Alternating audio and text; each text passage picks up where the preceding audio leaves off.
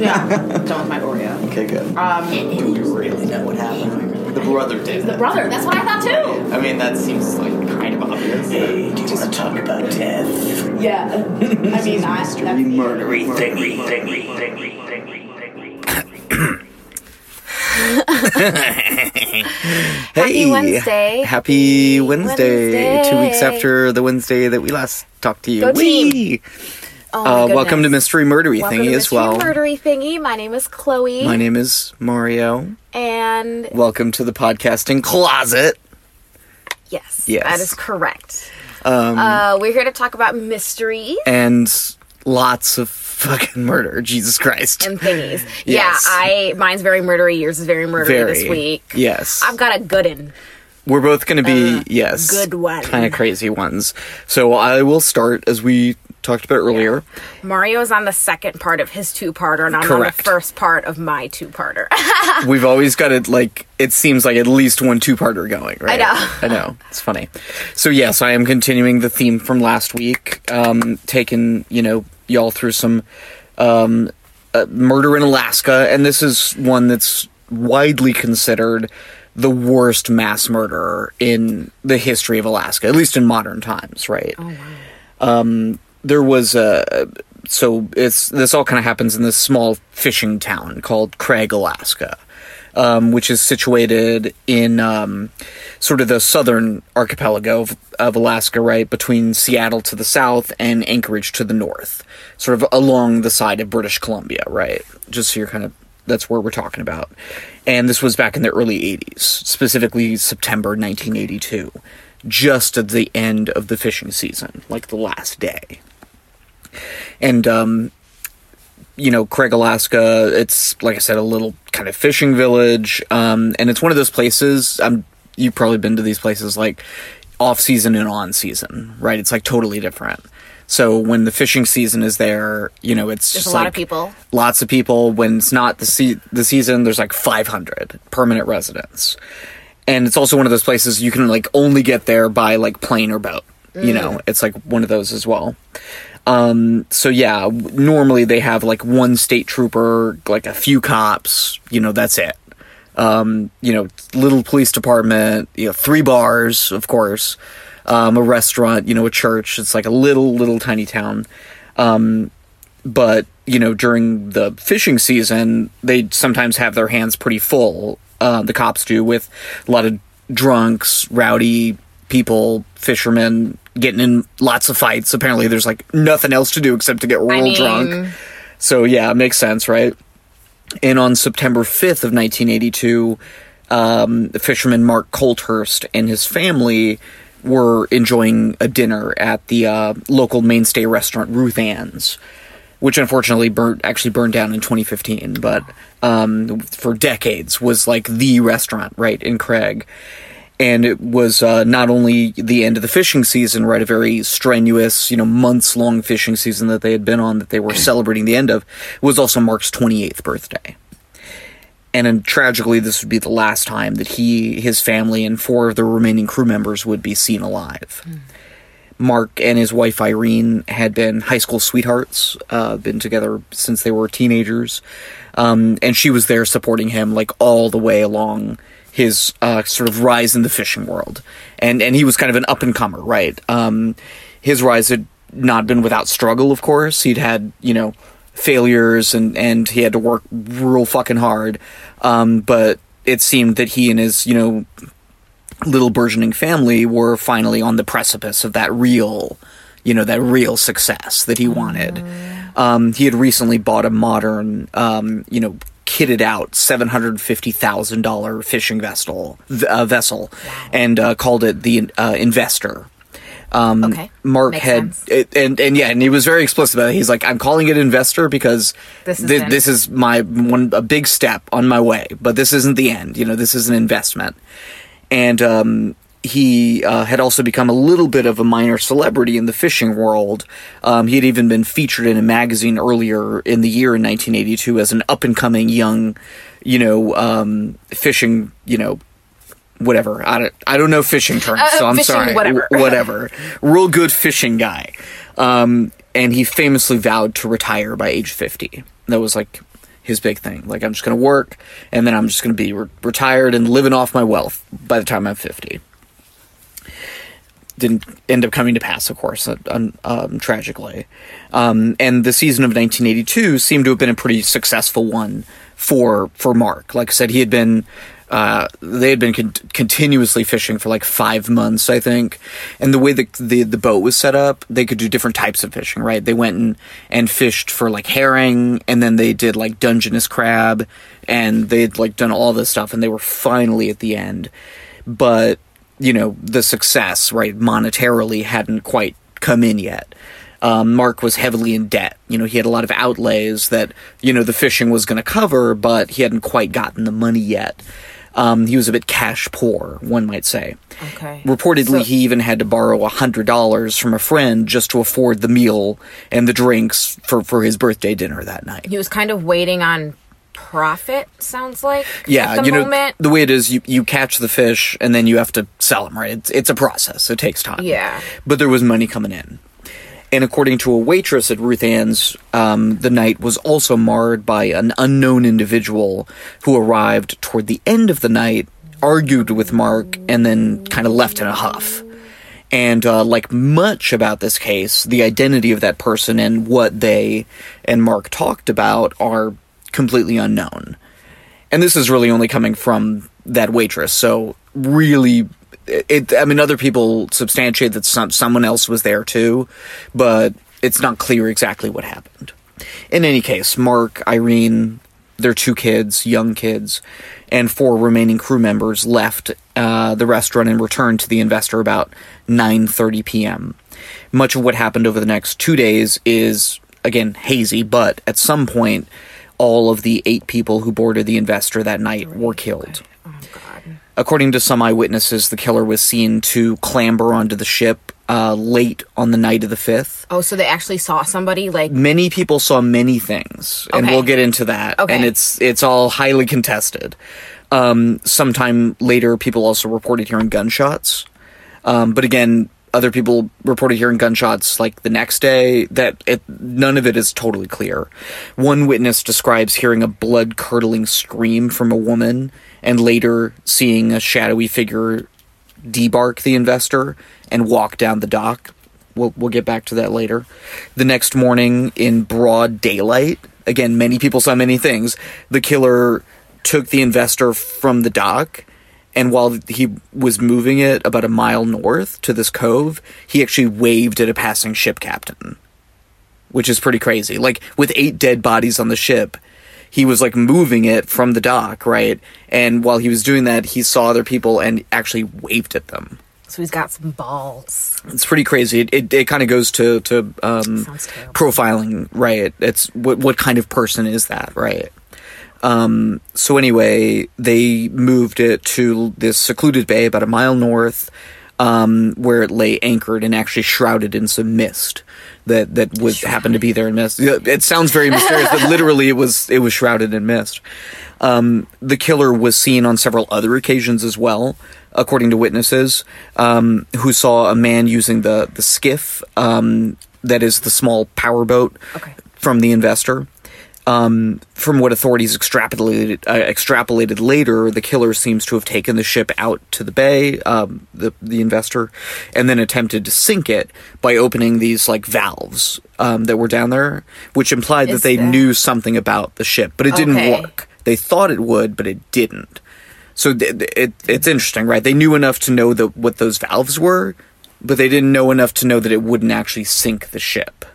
So anyway, it's kind of weird. Okay. Okay. So When- maybe. Okay. okay. Yeah, so when that wasn't successful, the killer decided to burn the ship. Um, he returned to Craig and bought gasoline from the local gas station, the one and only gas station in Craig, returned to the ship and torched it with the eight bodies decomposing on board. On the morning of September 7th of 1982, the fog around Investor was lifting, but smoke began to rise from the hull.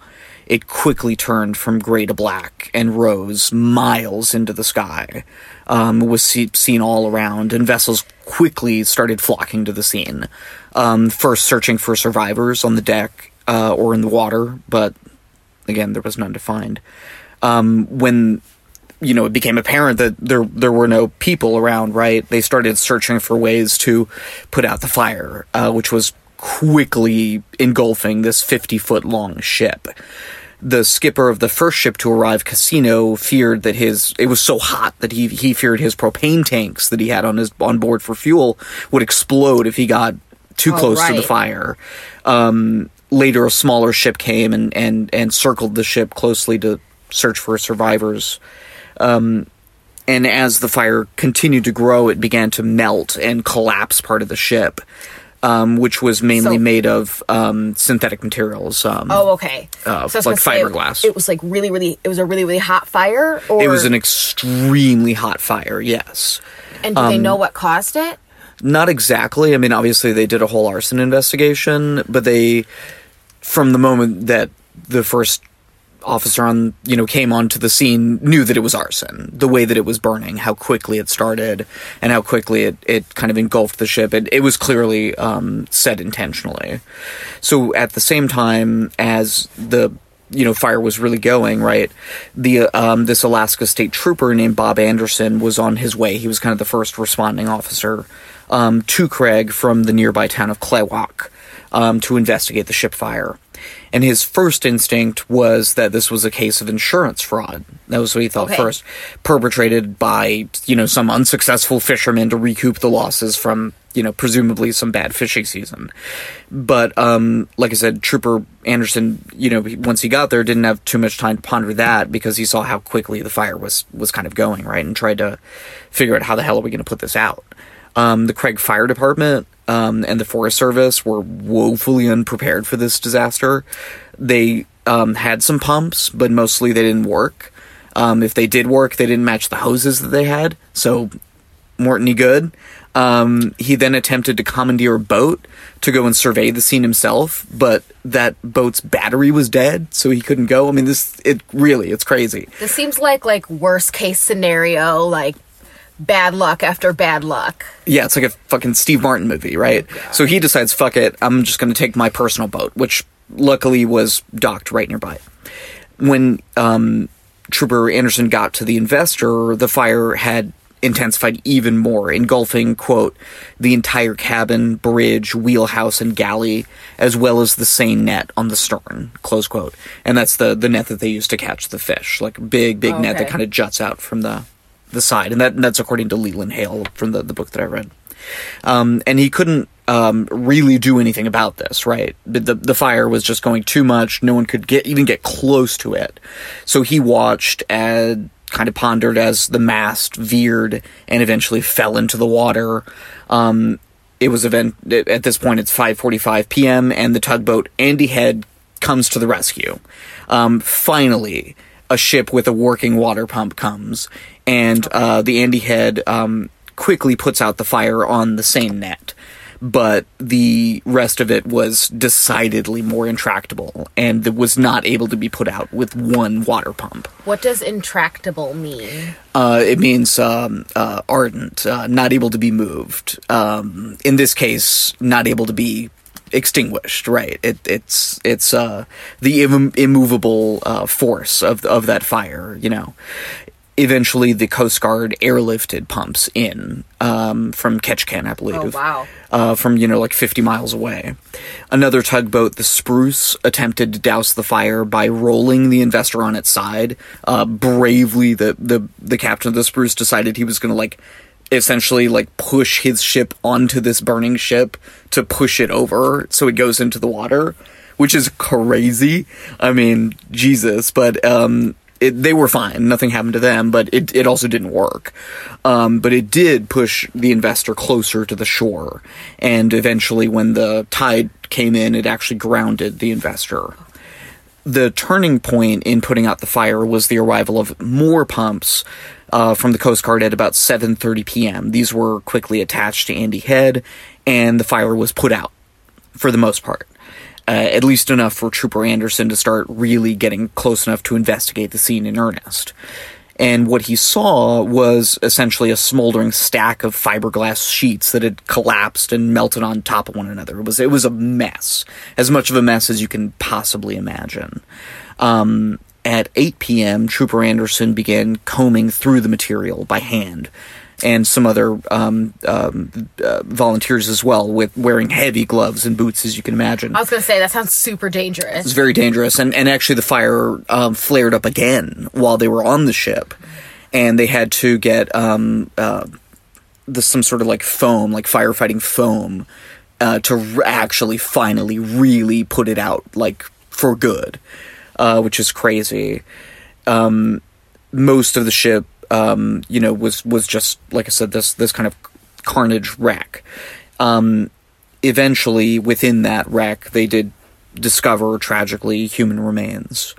Um, most of the remains was burned past the point of recognition. Um, some some of it was not recognizably human, other than the fact that it was it was apparent, right?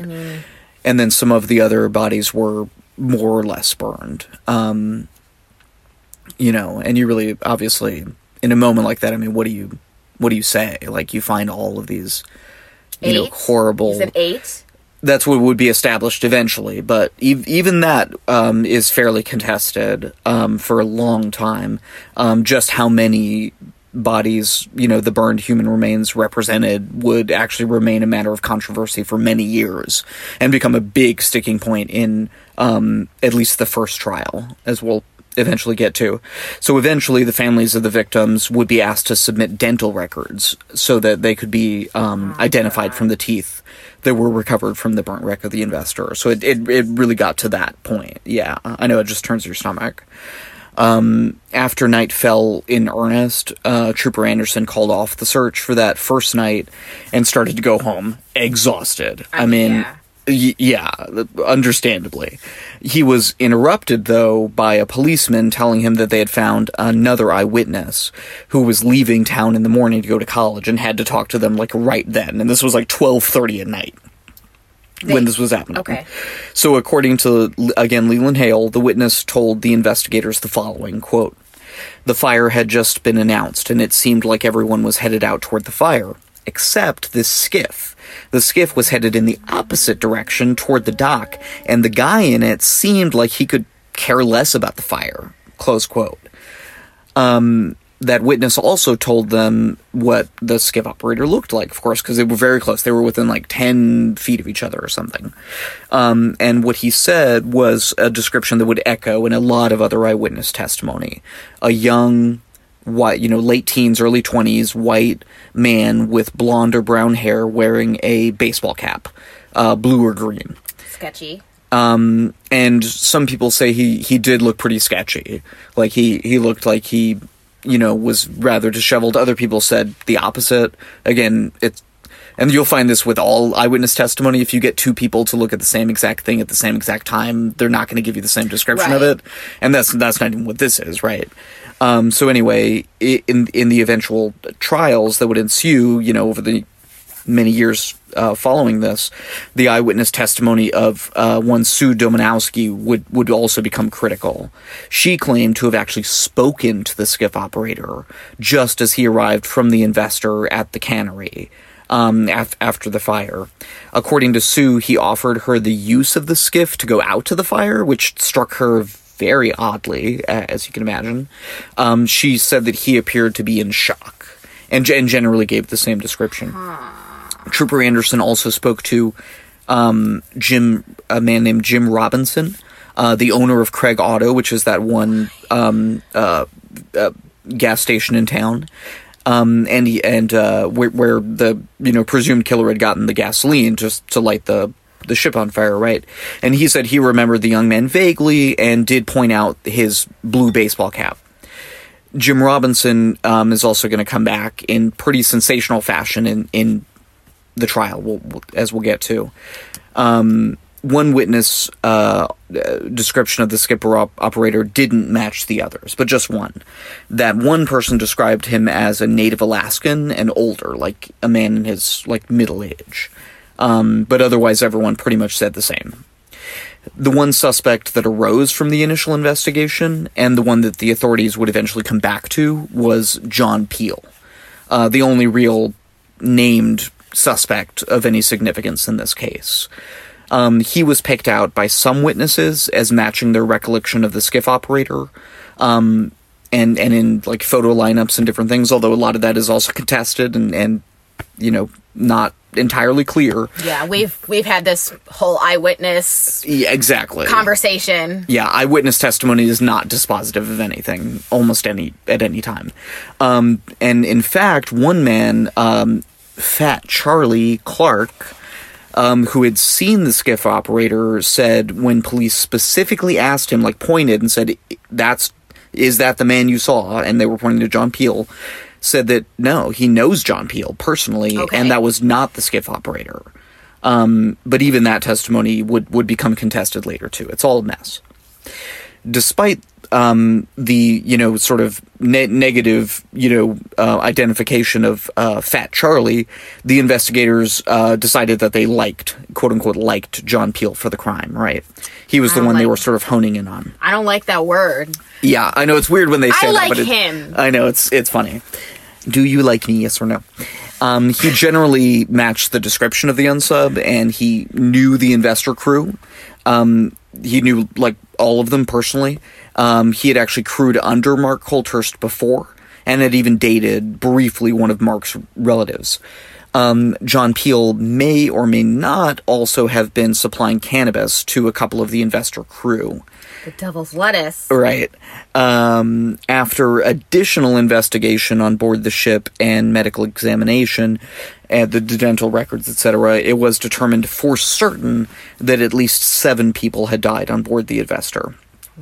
And the vi- the victims at that time that they were you know clearly able to establish were Mark and Irene Coulthurst, both 28, their children Kimberly 5 and John 4 and their four crewmen remaining on the ship Chris Heyman, 18, Jerome Keown, 19, and Mike Stewart, also 19. Why? And it couldn't be established whether Dean Moon, the other um, crew member's body, was present or not. There just wasn't, the, the remains were too dispersed. They, they couldn't find anything that definitively told them that um, Dean Moon, like, was on the ship. His. I'm confused. His kids were on the ship? Yeah, his wife and kids were both on the ship. Oh, so they all. Okay. Yeah, there were Were- eight people, you know. Do you think. I mean, keep going, keep going. Yeah. um, so the, this sort of mystery within the mystery, right, of whether Dean Moon was killed that night would, would linger on for some time, and um, would would come to, to you know shadow the first trial at least. And over the next year, much would remain mysterious as investigators fielded hundreds of calls and tips.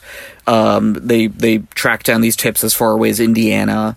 Um, you know, they talked to you know almost a thousand people but it did not yield any immediate results. They were still considering the possibility that Dean Moon could have been murdered, uh, or could have been the murderer. Sorry, um, but but that he had not yet surfaced. Right? Um, they were still considering that to be a possibility, but um, they, you know, they really weren't sure. Investigators also fielded tips about possible a possible drug angle to the crimes um, which was a theme that would, would continue to come back in the trials, but but nothing was ever proven really.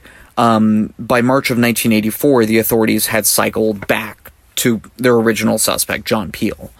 Um, they were never able to clearly say why he would have done it, like ever. No. But there's there was never any clear motive. Um, but from then on, the Alaskan police and prosecutors were convinced that John Peel was their man. Over the next several years, John Peel would be indicted and tried twice each. Indicted twice, tried twice. Um, from the beginning, John has pros- professed his innocence. And in addition to having no clear motive to kill his former boss Right. and seven other people, he also claimed to have an alibi. He told police he was with his girlfriend the night of the murder. With little physical evidence to go on, police um, stringently attempted to get a confession but they were unsuccessful. And eventually, John asked for a lawyer. And eventually, he brought in a really good defense lawyer named Philip Weidner, um, a larger than life figure who um, would mount a more than vigorous defense of John over the uh, ensuing years, trials, etc. Um, and Weidner's first legal victory for John came early. The initial indictment was dismissed by the judge but only on narrow technical grounds. Uh, quickly, they obtained a second indictment, which stuck, and John was arrested and tried. Yeah, You said judge, so was it a jury trial? it was a jury it trial. It was a jury yeah, trial. Yeah, good good question. At that time, it could in Alaska, it could have been a jury trial or a judge trial, but it was a jury trial.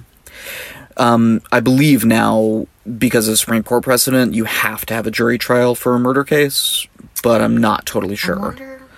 Weidner um, and prosecuting attorney Mary Anne Henry, over the two trials that followed, would um, violently and continually battle with each other. Like it was crazy.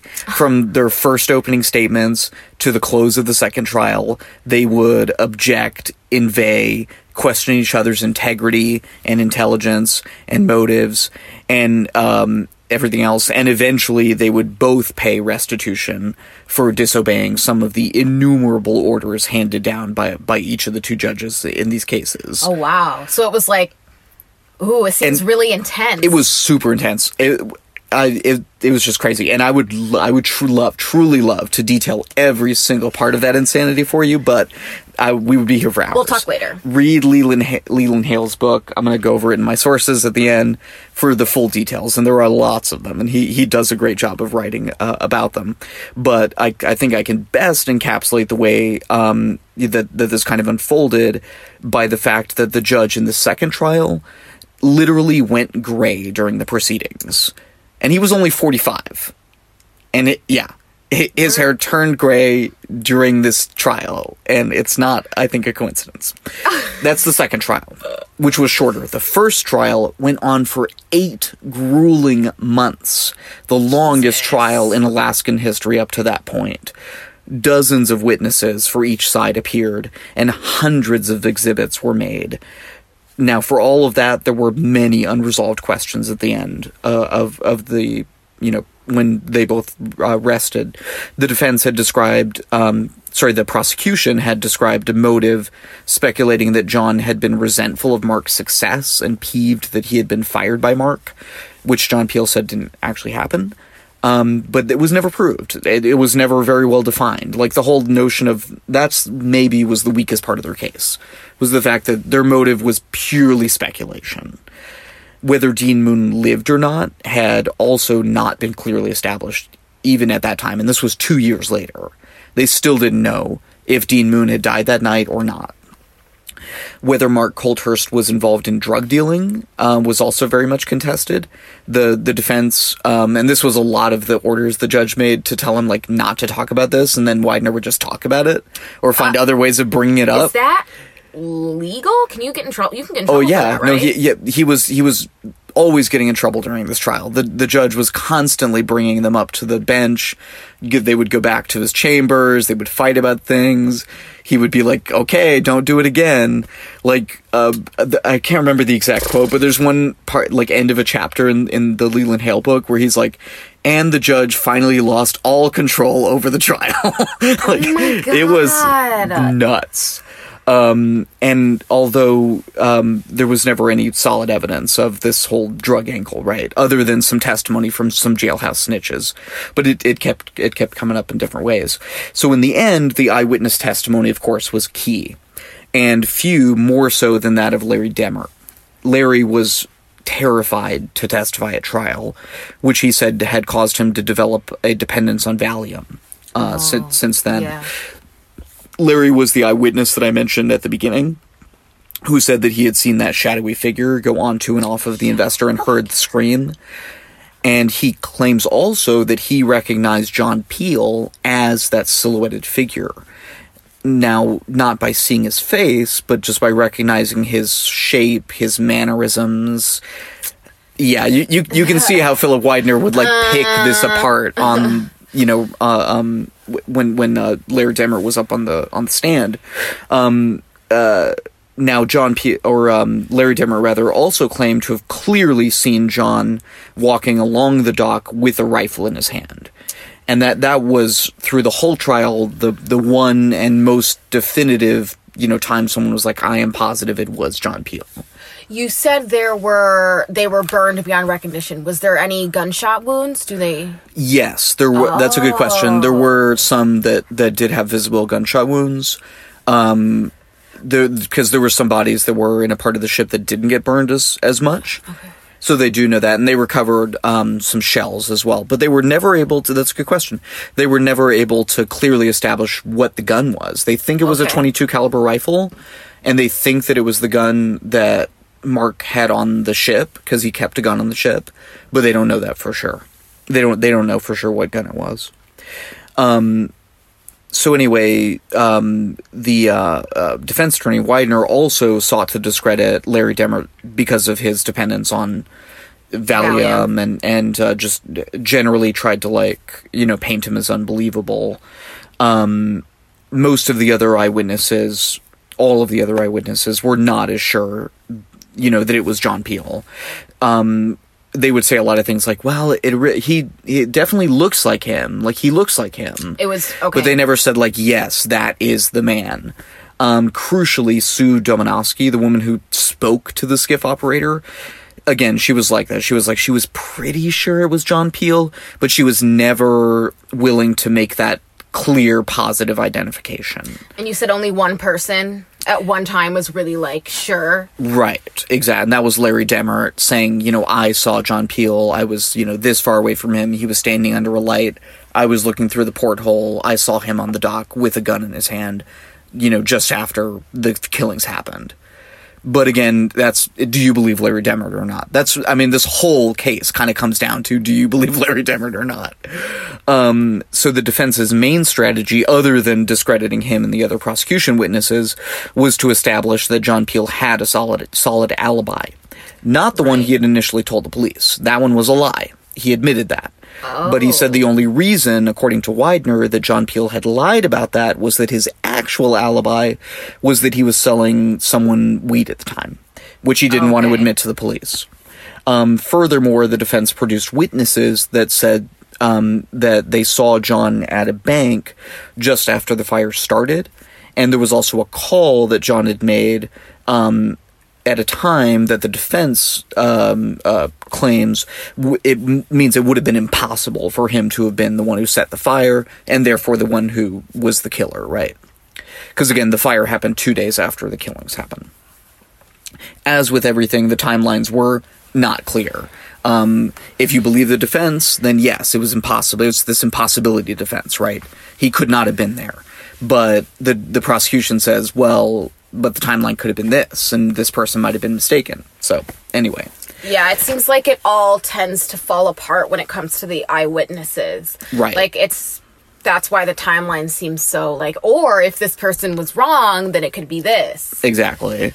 And um, there was also this whole um, sort of issue around uh, quote unquote Jim Robinson, the owner of the uh, gas station that I had mentioned earlier. Now I say quote unquote because um, it became clear that Jim Robinson was not Jim Robinson. That was a pseudonym. That, um, in fact, the man claiming to be Jim Robinson was a different person who had changed his name to escape justice in Arizona, where he had skipped out on a work camp while serving a sentence for firebombing a car several years earlier Oh. after closing statements, um, and and so that was just one, another crazy thing that happened during the trial, right? So anyway, uh, after those eight months had elapsed, right, we're at the closing statements. Even those spanned a few days, just for the closing statements. The jury finally began deliberating on August twenty third of nineteen eighty six, nearly four years after the crimes had occurred. Uh, crimes had occurred. On the sixth day of deliberation, the jury advised the judge that they were at an impasse. Um, after speaking with the foreperson, the judge said, Yes, I agree, you're not going to be able to come to a decision, and declared a mistrial, dismissed the jury. Obviously, no one was satisfied with this, right? The state, um, yeah. you know, not the, the the defense, no one, right? But after some prevaricating and um, you know some uh, po- political maneuverings, the state decided to pursue a second trial.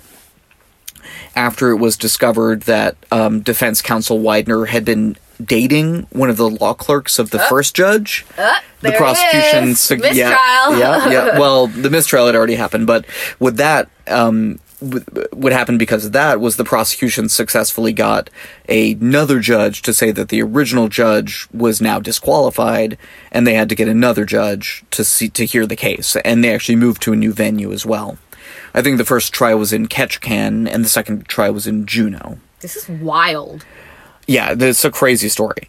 So the second trial was no less contentious than the first, but it was a lot shorter. This was partly because the prosecution streamlined their case. Um, they called fewer witnesses, um, they had fewer exhibits, things of that nature. But it's also because the defense did not call any witnesses. When the prosecution was done with their case, um, Philip Weidner simply stated, quote, based upon the state of the evidence and the burden of proof, the defendant rests his case, close quote. Just felt like we don't even need to do anything. Um, at 3:34 p.m. on the fourth day of deliberations for the second trial, the jury came back with a unanimous verdict. And about an hour later, the world would learn that John Peel had been acquitted on all counts, found not guilty. There's just too much doubt. Yeah. There was in the minds of these people there there simply was reasonable doubt, you know. Weidner's um, instinct, the, the defense attorney's instinct that the prosecution had not proved their case was correct.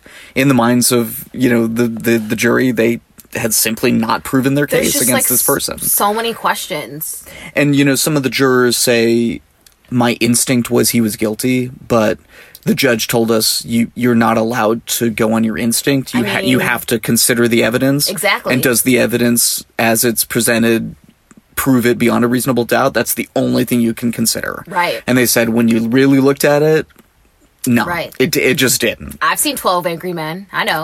right. But it, but it wasn't even that in this case. You know, they say that it started out like eight to four, not guilty, and then they convinced the other people. Um, so yeah, um, the the jurors just weren't. And, and yeah, I think especially to convict him for like this super heinous crime, for which you're going to go to to jail for the rest of your yeah. life. You can't. You know, yeah. You yeah. If it's gonna, if it's something like that, you got to be sure. and it was all just circumstantial. And some of it, like I said, like for and for the second trial, Mary Anne Henry actually just flat out admitted, like we do not know what what the uh, motive was. Like we are not going to establish motive, which obviously hurts your case. If you have to just come out flatly and say like one of the three pillars of like you know that everyone knows of of how to prove a case, like we're just going to ignore one of them, and then the other two were like only sort of you know giving you evidence to to substantiate. Um, obviously, some victims' families remained and remain convinced that John was the true killer, but some others don't. There were actually a couple that met with John Peel many, many years later and were convinced that he was not the killer after speaking to him. Prosecuting attorney Mary Anne Henry, of course, remained until you know the day of her death fervently convinced that the jury got it wrong. Um, this single-minded focus on John Peel, um, you know, from, from beginning to way after the end, um, may also have hurt the prosecutor's case, as some jurors also said that they were convinced by the defense's argument that investigators simply had blinders on from the start. And and especially there, I think there was a tape of some of the um, initial um, um, what do you call it? Um, when they took when, when the yeah interviews or whatever you know Interrogations? in the interrogation exactly with John Peel and they listened to that and they said that for some of them that's what convinced them they listened to it and they said no they're just trying to bully him into con- into confessing like he I, I believe him. I believe that he, when he said, said he's not guilty. So yeah, they they just were they just didn't get rid of the doubt. There was still too much doubt. So um, as sort of a p- p- post log, the vigorous defense of uh, John from Philip Weidner continued after the acquittal. Even he continued to represent John and attempted to pry a one hundred and seventy-seven million dollar restitution from the state of Alaska. Um, I think a hundred million of it was specifically for John. Um, in the end, John would get nine hundred thousand dollars um, from the state of Alaska as, as restitution for you know whatever for all of this. um, 15 years after the crimes in, in the fall of 1997. And that was sort of the end of it. And it was truly the end of it because the state of Alaska officially closed the case with the theory that John Peel was indeed the killer and was just not found guilty of the crime. Wow. Yeah, and and and so it's, I mean Weidner definitely to to him like Henry, you know, uh, these some of these other people to him it was actually misconduct that they would go before you know the public and say like, well, the jury got it wrong. We still think he's guilty. I mean, is that really what we want prosecutors to be doing? It it does seem like no. Is that is that considered misconduct? Like really? I don't think so. Not actionable, but I mean, I think you could consider it Not inappropriate. That makes sense. Um, the state of Alaska, like I said, officially closed the case. Of course, John Peel continues to profess his innocence and the hope that the true killer will be found so that he can be fully vindicated. Of course, we don't know. Um, here at Mystery Murdery Thingy, we don't take a position on our mysteries. We talked the about doing that. We we at, at, when we were first formulating the pod, we talked about doing that. But uh, that is the point. We we embrace the mystery, and I think this one is it's very mysterious. I certainly, if I were on that jury, I'd have a pretty hard time convicting him as well. I think.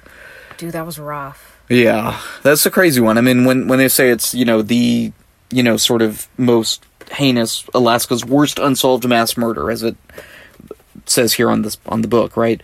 So my sources um, to get to that, of course, what happened in Craig, the book by Leland E. Hale, um, also um, from 2018, also Johnny Dodd and Adam Carlson at People, Megan Heinz at In Touch, and the Craig Alaska page on Wikipedia.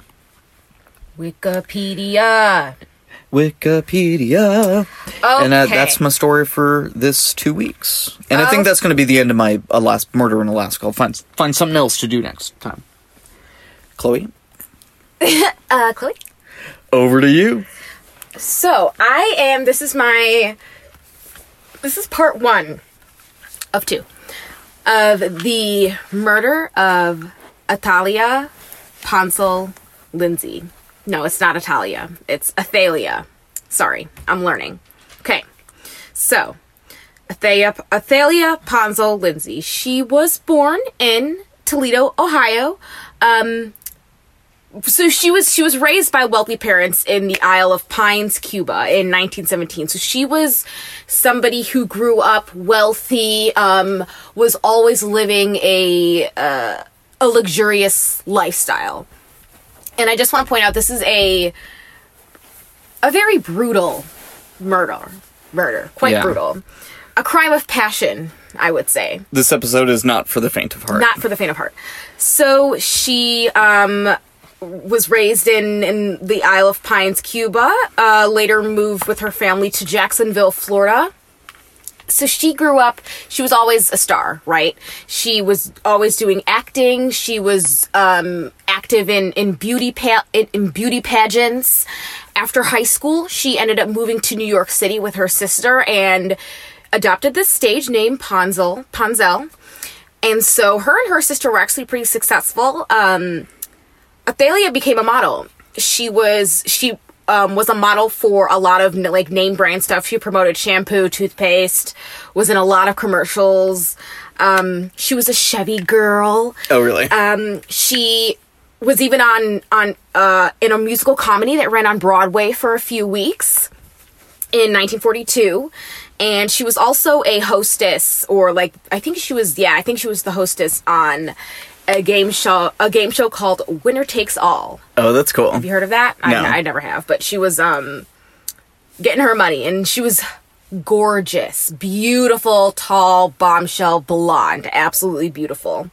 She um even dated Joseph Kennedy Jr. at one point. I think they were engaged at one point, but I'm not sure. There are some conflicting answers about that. But she was the kind of of of star that had points in, in gossip columns. Like people were like, Athalia Ponsell is currently dating, you Right. know, um, Joseph Kennedy Jr. and she It's- stars it's like, in blah blah um, blah and like I, was, I saw uh, people. I don't remember who it was. It was like some celebrity getting married, and then it was like I don't remember why I clicked on it, but the beginning of it was like the guests at the wedding enjoyed this dish and this dish and like this and it, it was like really funny but like, Yeah, very mundane. yeah Um, so, and no, this is uh, 50s, 60s, 70s, right? Once you hit 30 plus, your career as a model kind of yoinks. It's different nowadays, I'd say. Um, but people were very, still are. It's it's a very judgmental business. It's Right. difficult to stay relevant in, especially during that time period. they're all lo- looking for the new it girl Right. you know you're not the new it girl if you've been around for 10 years Yeah, she's she also had a kind of reputation as the like uh she was you know pretty bratty, uh the bitch of New York. Um she lost a lot of money at one point, burned a lot of opportunities. And one of my sources was City Confidential and I mean it was fine, but they were very it was a little misogynistic. It Yeah. was they were very it was annoying. They were like they were like she got bitter and old and ugly and she, moved to Florida and like, Right. I, it was annoying. But she did move to a white stucco mansion in St. Augustine, Florida in 1972. And it was there that she she struggled to to fit in, right? So let's talk about St. Augustine, Florida. Uh, so this is early 70s, southern Florida beach town, and it's actually one of the oldest in America. I, I didn't know this. It was founded in 1565 by a Spanish admiral. It's the oldest, like, like populated, like living city of European origin in the United States. Lots of tourists, lots of retirees uh, rich people everywhere, and there was lots of old historic mansions and Spanish style houses. It was kind of um a mix of, of rich people, politicians, and socialites, and then on the other side was like the southern like Confederate flag waving, you know, guys in their trucks. So it was actually a pretty dangerous city during the 70s. Um, there was a lot of political tensions that went along with violence. So um, Athalia began, she did a little bit of real estate, began selling some real estate. Eventually her, her license lapsed. She tried to go back to school, but she never really got in the groove. She um, was an activist. She did dabble in politics. She joined a lot of clubs. She was actually in the DAR at one point, the um, Daughters of the American Revolution. Uh, so at this, okay, so at this time in history, like I kind of said before, women had their place, you know, especially in in the South, especially in like you know the swamps of frickin' Southern Florida. Lindsley, um, she was outspoken. She did her own thing. She was independent, and people didn't really like that. She could be. She was described as intimidating. Uh, she was described as having an attitude. Right. As when you're a man you're assertive when you're a woman you're like a bitch yeah Right, Stir the pot. Lots of people thought she was a troublemaker, and some people said that she earned her own death. There was the reaction of the people to her death was, and this is from like both City Confidential and the book, and I don't know. It's it's pretty a subjective a subjective thing, you know, um, but there were definitely people out there who were like didn't care, like she got what was coming, stuff like that. Um, but once you hear what happened, that shit makes me sick. Like nobody deserves to be murdered. right yeah to be clear no human being deserves to, be clear. die just to be clear So she actually um, was living with her sick mother, who she was taking care of, Margarita Fetter. She was her caretaker 24 hours a day, seven days a week. Um, Margarita was very elderly, and she even had trouble just like getting dressed and like going to the bathroom and stuff like that. Um, so she did take care of her until her mother passed. She met James Jinx Lindsley in 1973. So James Lindsley was the former mayor, uh, but his friends described him as a chain smoker who drank too much. he had been married twice before to the same woman named Lillian, who was a dancer. Uh, their son died in. Uh, their son Danny died in a motorcycle accident in 1966, and then his wife Lily died in a car accident in 71. so that's kind of where he earned his nickname Jinx. oh okay Um, and that was on New Year's Day, 71, and James was actually at the wheel. Um, James and Athalia married only after a few months. They didn't know each other that long before they tied the knot. But they didn't get along that well. There were lots of marital difficulties. Um, Athalia said to her sister Geraldine that James was, quote, a leech and a liar. Uh, Geraldine was also the beneficiary the beneficiary to Athalia's will, and James would get nothing. And he like he didn't have even have the key to her house. Like they lived they actually lived separately. Um, they had some trouble selling um, Athalia's Athalia's house, but they also didn't. They kind of clashed. They had um, even if they did live together, it probably would not have gone well. Yeah. And furthermore, they both had some pretty recent difficulties in their life. Like Athalia's mother died a little bit after the wedding. James had lost the campaign to the county commissioner, and he hadn't lost in decades, so he was kind of down on his luck. And Athalia hadn't worked full time in years, and James lo- was at that point he like lost a resource of, of income, so they consolidated their income. And like I said, they were both did some. They were both realtors, but the '70s were a really bad time for real estate Right. Um, so there wasn't much income coming there either. Her sister Geraldine said that she didn't talk much about difficulties actually with Lindsley. Um, and it was clear that they did love each other. She was with him every day, skipped work once a week to spend time together. Um, but like I said, James and Athalia did live separately. Uh, he lived by the water, and she lived on Marine Street, and they fought about property and possessions and very lots of bickering. So let's talk about the day of the murder. Picture it. January 23rd, 1974, St. Augustine, Florida. he stole my thing. You said my, my thing that I stole from uh, Sophia. Sophia. yeah. Picture it. Sicily. Okay. Athalia Ponza Lindsley is found dead on her front porch by her neighbors, the McCormicks. Oh my god. She was nearly decapitated. she was hacked to death in broad daylight. What?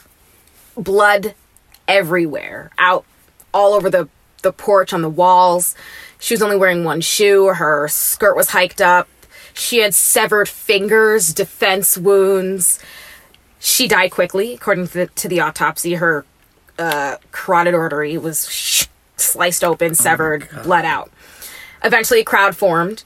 Patty Stanford, a neighbor, heard the screams. She was she thought she thought someone got w- run over because Marine Street was actually like a pretty busy thoroughfare.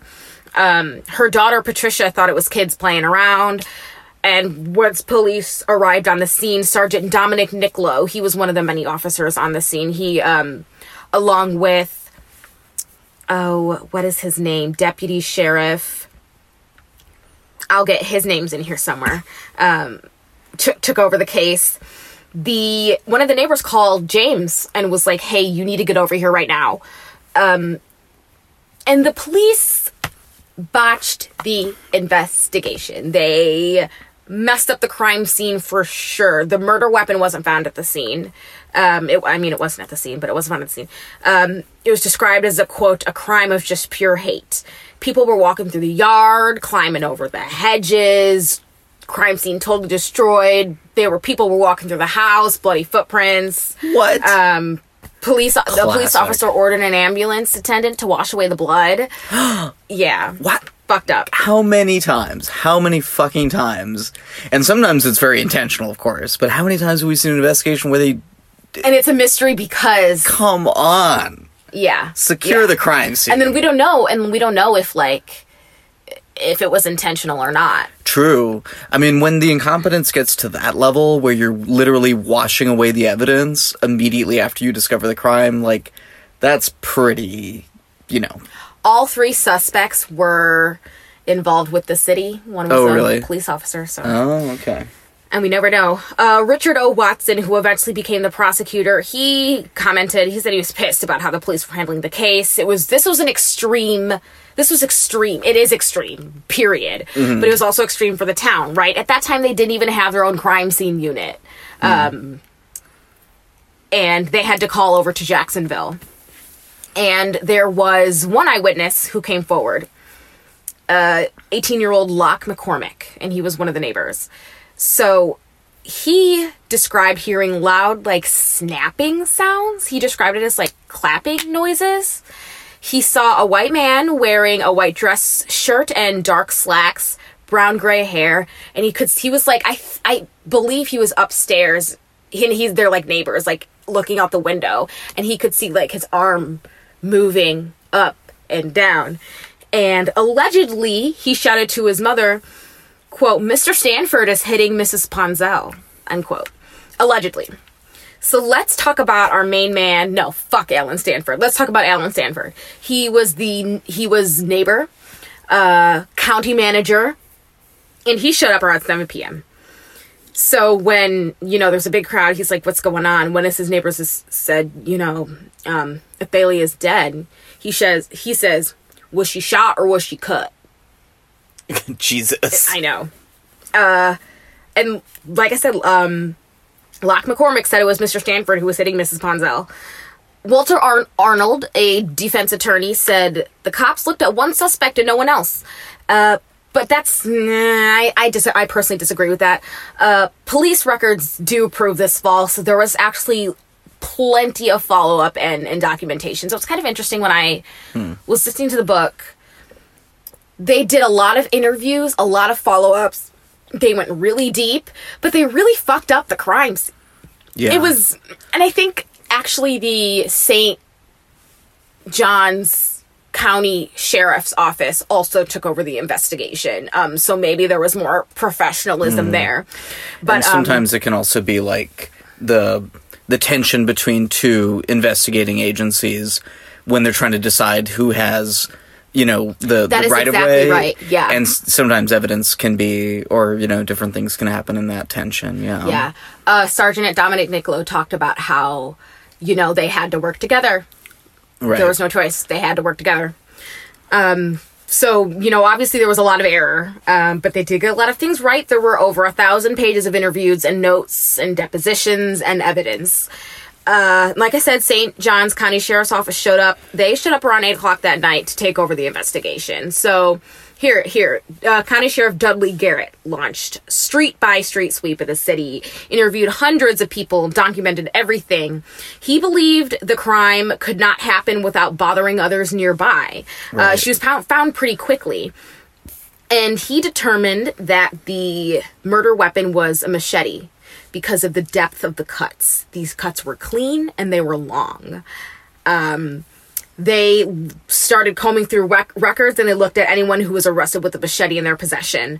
Note, and I didn't know that this, I was like, a machete? Oh, you're gonna find the person. It's a fucking machete. No, this is Florida. Lots of people had machetes for trimming palm fronds and Makes vines sense. and bushes. It was a thing and rumors they even went taught they even investigated rumors um, the most popular one being that it was james lindsley and he did it in a drunken rage. Uh, james lindsley did have a violent temper and people really thought that he was capable of killing her. And you know they didn't have the greatest relationship. And eventually there was an old machete found in the back of his truck as well. So that day the timeline of that day. So Athalia went out to eat with James. Um, they were planning on celebrating the Chinese New Year.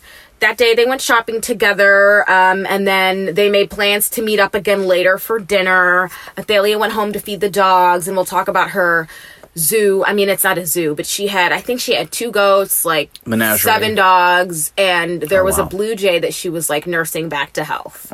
Um, so she went out to to take care of all of that, and Athalia was seen leaving James's real estate office that day around 5:35 p.m. to go home to feed her dogs and the bird.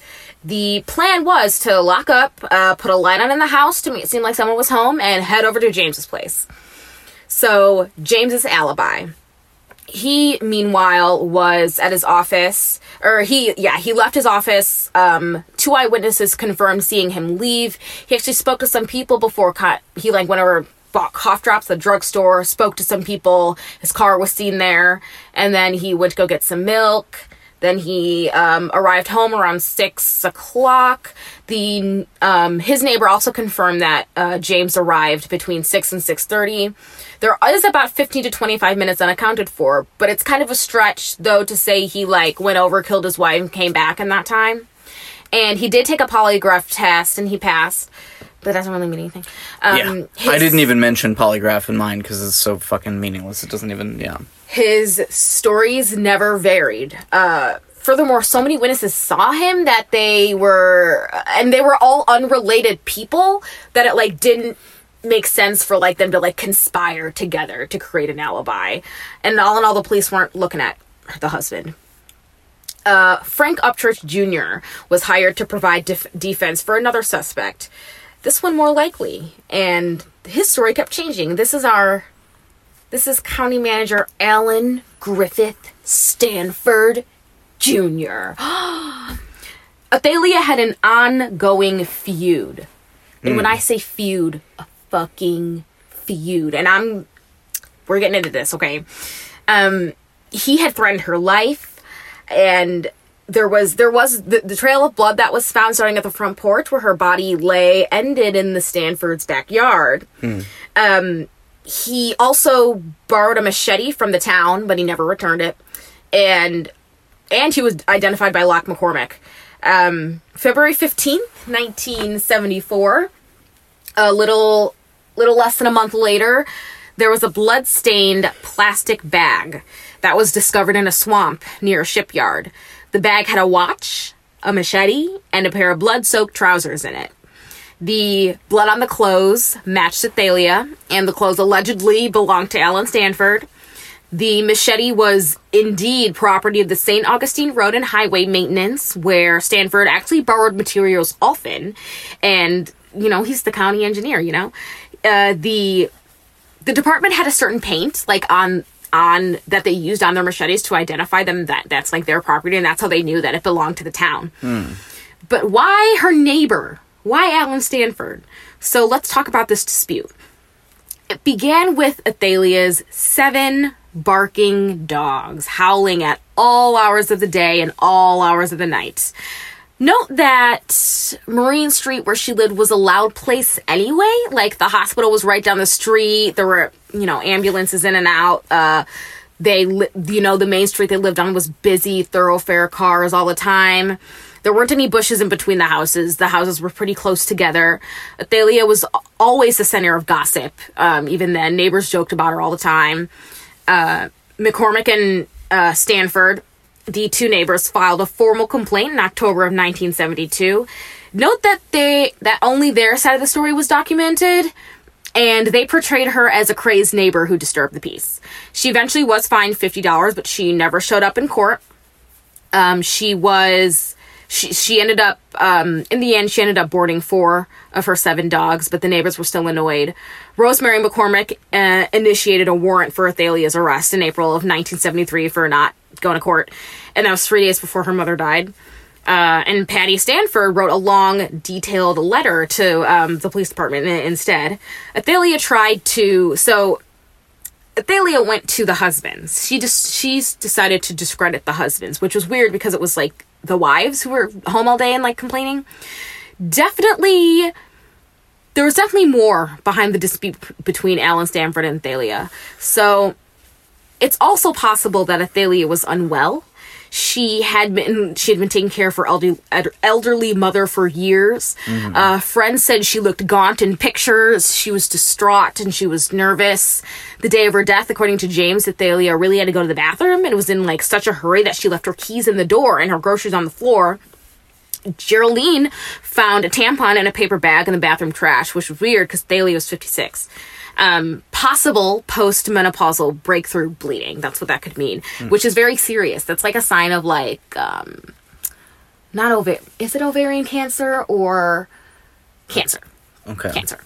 Um, very, it's it's very serious. So yeah, so there was a lot of changes in her life. You know, she moved to a new place, she got married, her mother died, uh, all kinds of stuff. So this dispute went on when Athalia hired someone to cut down a pecan tree between her house and the Stanford's house. Uh, then planted 10 foot high bamboo on the corner of their driveway. Uh, and Patty got the city to remove it as a visual obstruction. Athalia wrote a letter to the commanding officer of the National Guard talking about Colonel McCormick, and no one knows what the letter said, but it couldn't have been a, like a compliment, you know. Weird. And she then she began focusing on Alan Stanford. So, and this is wild. She went to the news office of the St. Augustine Record, uh, got one of the people there to help her dig up records about Alan, but like the rep there like declined, and so she left. She was pissed. But eventually, she did find plenty of information about Mr. Stanford. She started rumors about him, said that he was getting, um, or that he was using money for the county for like personal projects. Um, and eventually, a prosecutor cleared Alan of that charge. But Alan Stanford wasn't an innocent dude. He was fire happy. He liked to he liked firing people. 155% employee turnover. Uh didn't listen to his employees. Lots of complaints um from the workers. They worked 7 days a week, didn't get paid overtime and people talked about this a lot. The the the roads in the county were absolutely terrible. Potholes. Um the book talked about like and it really, really got into the dispute. The dispute goes pretty deep. I'm not going to get into the details, but um, the roads were like dangerous, and people complained, and Ellen was really wasn't doing much about it. wasn't on his radar. Athalia showed up at county meetings, which were open to the public. She showed up at them all the time, and she was loud, and she was ready to fight, and people hated it.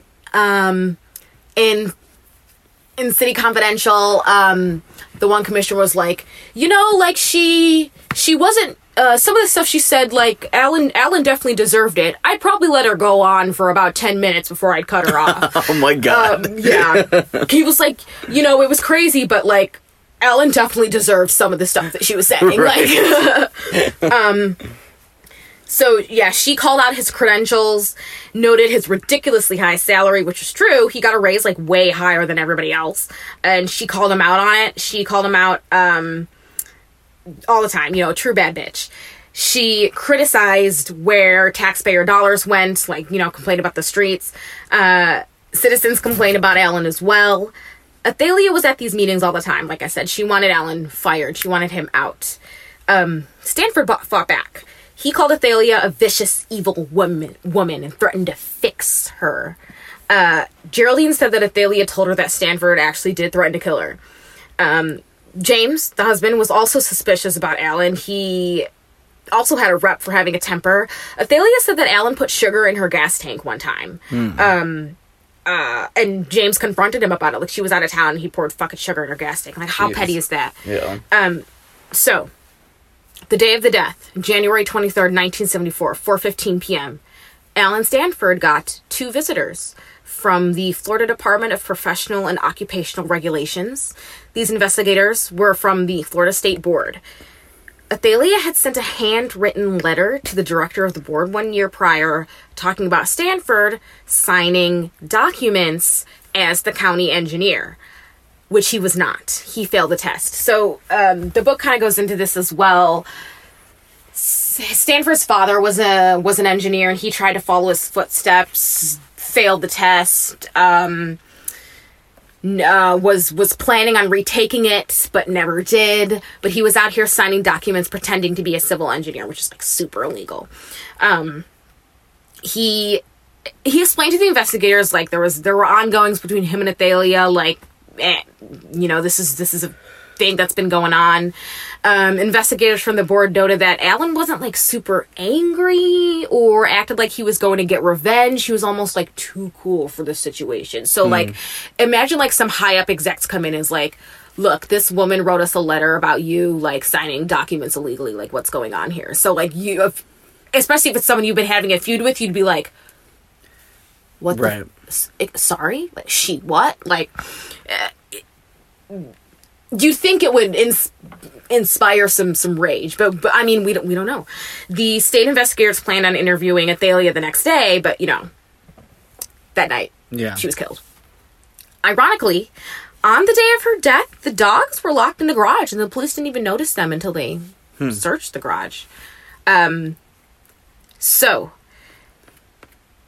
eventually uh, Alan Stanford was arrested for the murder of Athalia Ponsell Lindsay, Lindsley. But we will get into the trial and its insanity in part two. Cool. Sounds good. Yay! This was very that crazy was already. Short, right? Ooh. No. No, not at all. I guess I could have done it. No, I could have done it in one. There's a lot about the trial, and then spoiler alert: there is a second attack, and we'll get into Oh. that as well. Okay. Yeah. Well, uh, thanks for listening, y'all. Thank you for listening. Yeah. Mario, do you have any weird shit in the news? Not re- no, not I really. know, but I did want to talk about the 39 bodies Yeah. that were found in a truck in Essex. What the fuck? I, I did know. retweet it. Everybody go check out the story if you haven't heard of it already. I read most of the story. um, this guy was from Northern Ireland, but they said that the bodies were transferred from Bulgaria. well, the right? it's unclear. The lorry was registered in Bulgaria, Okay. but they don't know if it was actually uh, like coming from Bulgaria directly. They have, I'm, but uh, I think they're pretty sure that it uh, that it did. But yeah, it's not clear like what actually happened. But the guy was arrested on suspicion of murder, so 39. it's just insane. Um, so my sources were the Wikipedia page, Athalia Ponsell Lindsley, which doesn't have a lot. Like, I feel like I could write up that Wikipedia page. There's a lot out there about it. it. I was surprised. Um, the book by Elizabeth Randall, Murder in St. Augustine, The Mysterious Death of Athalia Ponsell Lindsley. And uh, I think it was season three, episode five of City Confidential. Um, I think it was called The Politician and the Socialite or something like that. So, something super cliche. Something cliche. Yeah, of course, gets to But, be. uh, wild. yeah, Wild. pretty Absolutely wild. So yeah, um, follow our Instagram, Instagram, Facebook, Twitter. Um, Mario Text thirty. Thank you tweeter. guys so much for listening. Yeah, thank we y'all. cherish y'all. We are trying to bring some better quality episodes. Um, Right. We're doing. I've Well- definitely been reading a lot more books. Exactly. Like, see, I, I read a book for this episode. You're you're listening to an audiobook. It's this. It's what it's about. Lots of long form articles, Right. and I've got so much content now that I reached out to the Reddit community. God Yes. bless. The the wonderful resource. I was like, does anybody Reddit. where y'all where y'all get your long form articles for mystery? Everyone was like, here you go, nice? bam. Okay. And hint, hint. Oh, what? I did ask for a long form article on the 1991 yogurt shop murders in Right. Austin, Texas. So Been- stay tuned for. long been coming as a topic. I think that's one we've been talking about since before we started doing That the pod. one's oh, that one is so sad. Yeah. It is brutal. It is bizarre. It is a true cold, cold case. Anyway. Anyway. Anyway. Bye.